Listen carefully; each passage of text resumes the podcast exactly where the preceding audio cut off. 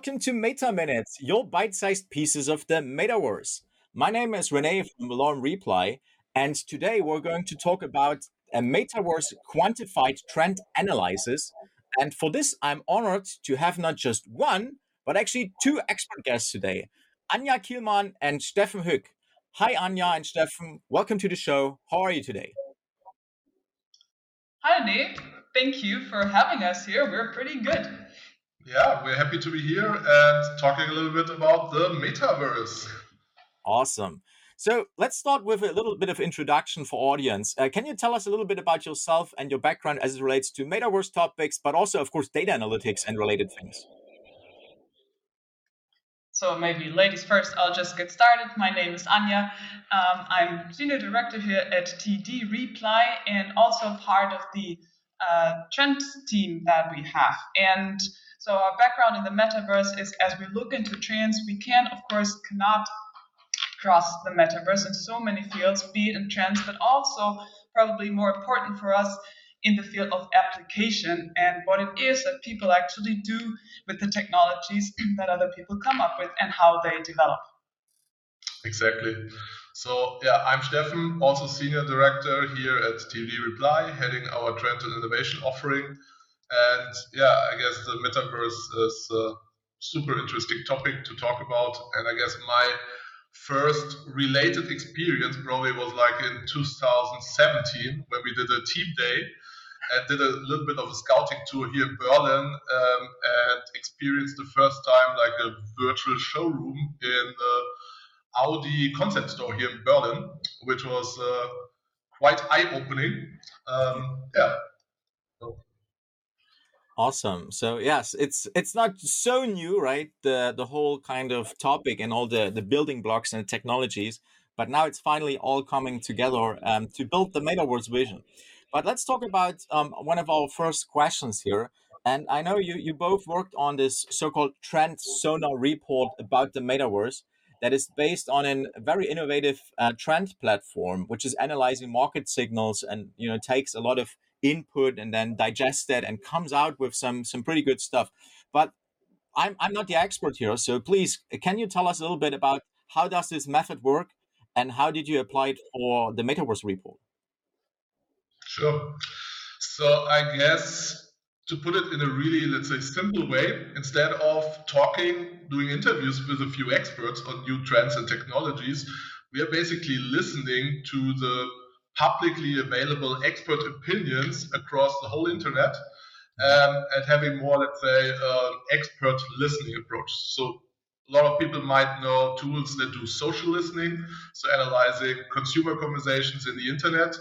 We are doing this with our Sonar platform on expert conversations and specifically analyzing uh, yeah, online conversations of experts in expert blogs online news sites, but we're also analyzing uh, patent fillings as well as scientific publications.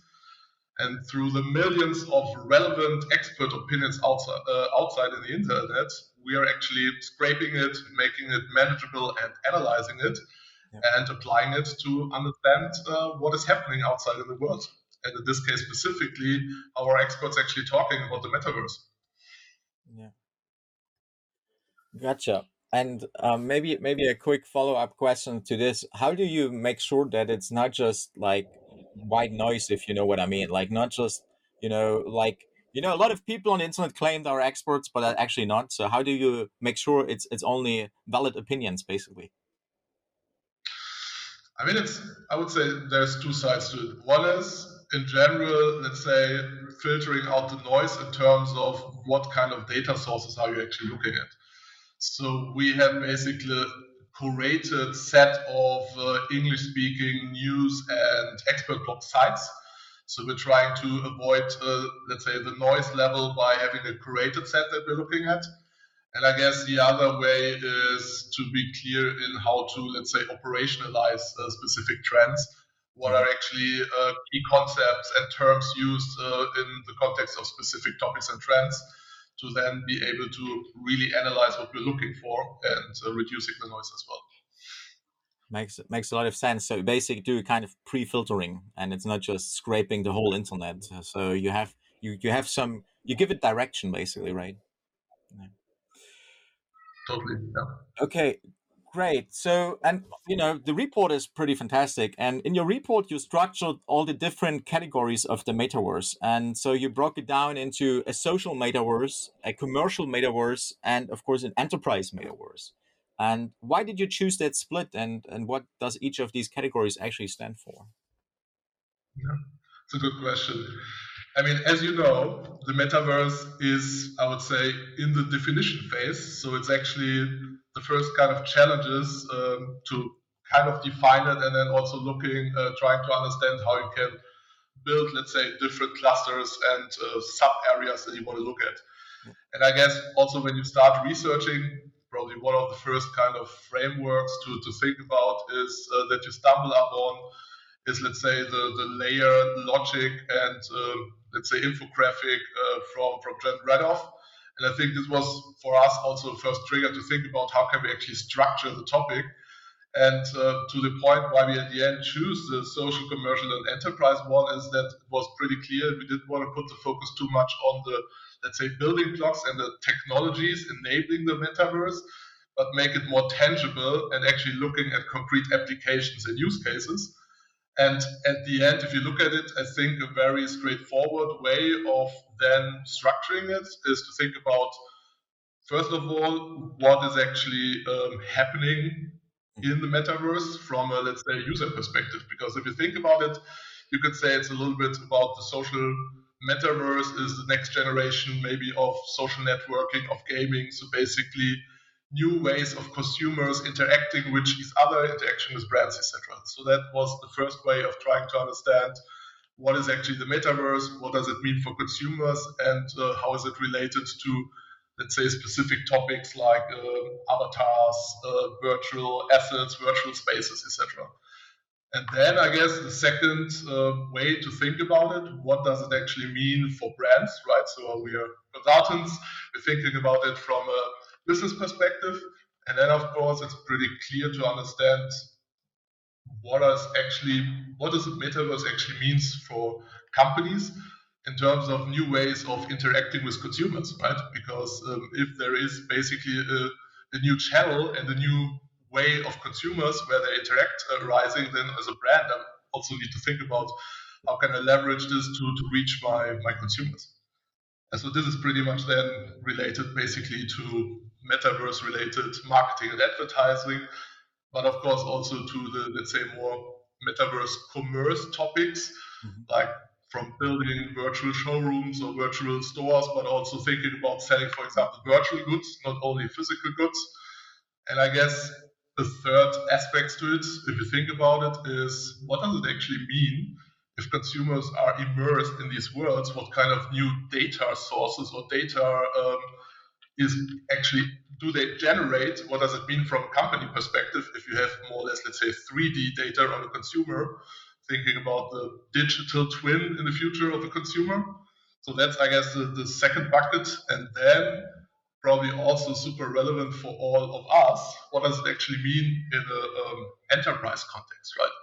So what is uh, the next generation of zoom if you're talking about virtual meetings and virtual collaborations? or what is the next level of actually designing products and services in a let's say virtual and uh, digital context where the whole development process is more uh, interactive and uh, digital and also develop from a digital twin the whole process going there till at one point you decide actually to to launch a product and develop let's say in the, the physical world up to the point of what does it mean if we have new ways of actually immersing between us also for example for trainings and learnings etc so i guess in a nutshell yeah that's why we choose to have these three aspects. I guess it's pretty straightforward. Everybody can understand the context of the use cases um, and uh, super interesting topics within all of these uh, of three buckets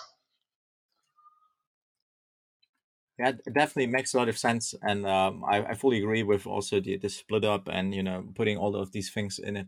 Uh, by the way, you mentioned Jon Radoff. Um, if you have not seen the Seven Layers of the Metaverse, um, you can watch episode two where I interviewed Jon Radoff about exactly that. So you can recap that if you have not heard about it. and then come back to this episode. but anyhow, um, let's let's continue. Um, so, what are the key takeaways from your report, and and why would you say is the time now for companies to get started in the metaverse? Although we might still be in a very early stage, and you know all these metaverse experiences will look way different in like let's say five to ten years. And so, why should folks get started now, and what is the key takeaway from your report? Yeah, well, there are basically four key takeaways, and each of these four tells you, or should tell you in theory, not only if you read uh, the report in detail, why companies need to prepare now or be prepared already for what's to come. First of all, what we see, and as trend research like to frame as early realities, meaning the metaverse is already here.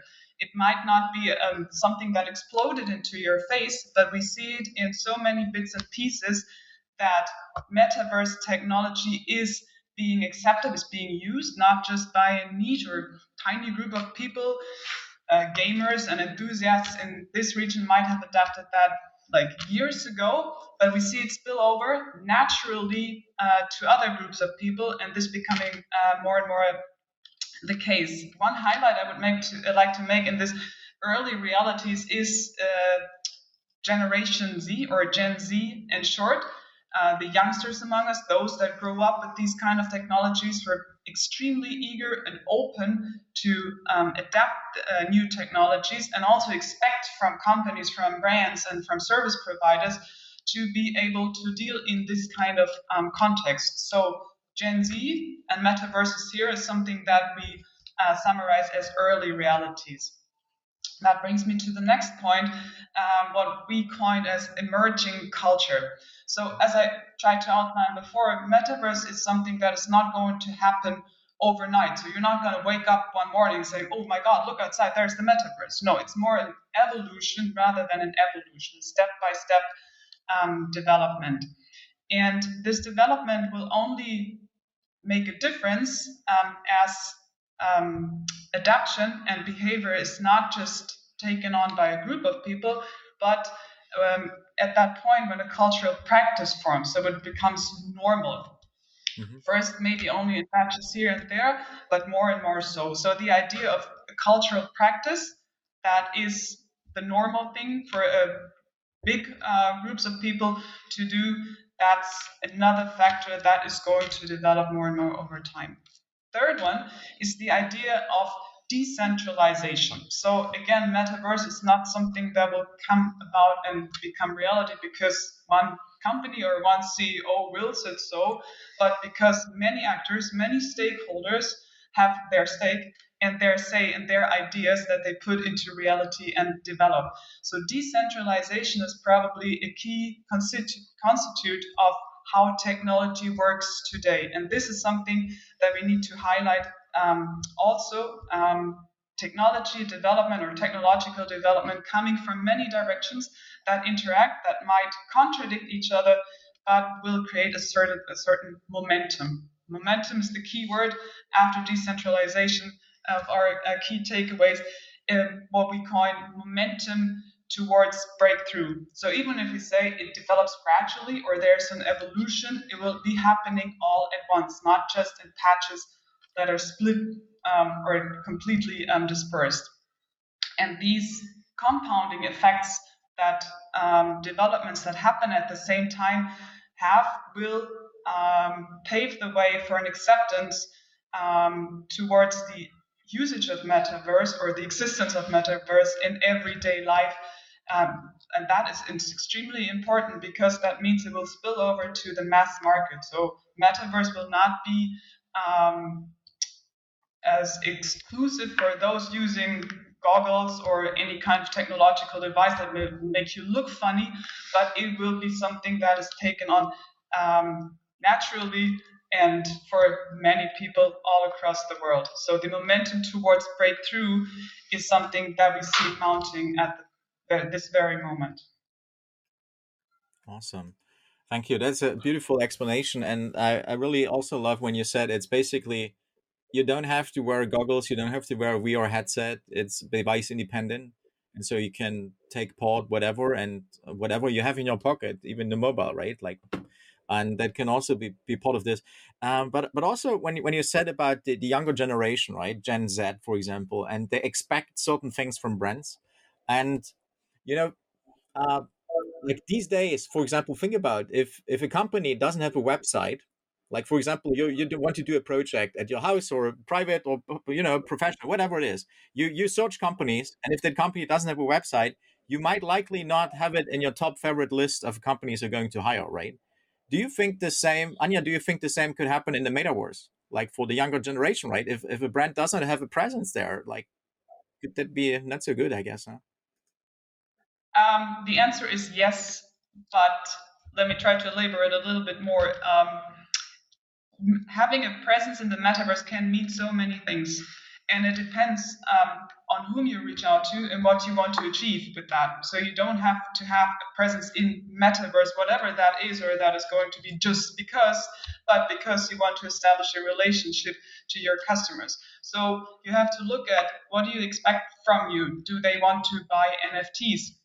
Do they need something in the more virtual form? Do they need presence or service offerings because they want to reach out to your brand, be that at night or be that a response or be that a personal shopper assistant that can, can mean a lot of things. So brands have to be aware of the necessity to be present in the metaverse, but make a wise choice where to pick their battles or what to develop further uh, in their in their existence and in their relationship to customers.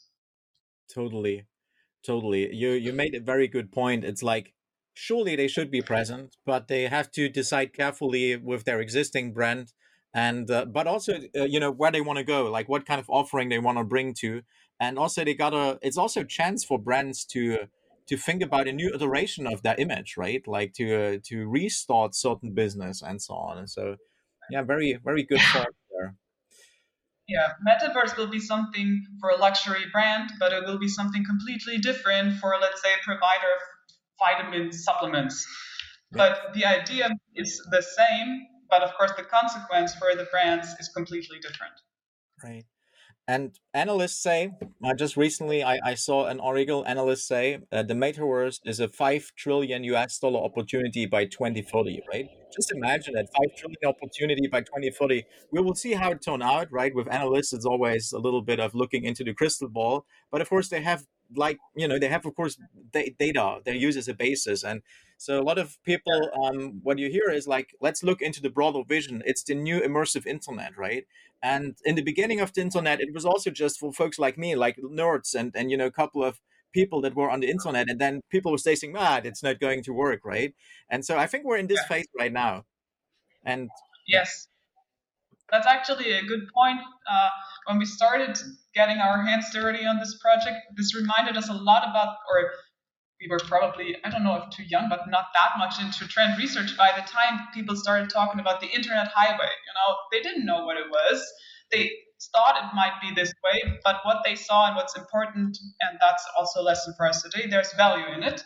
And not just a monetary value, but probably also, you know, some benefits might, might, might make your lives easier. And that's probably all you need to know uh, to be able and to put some effort into going further down that road.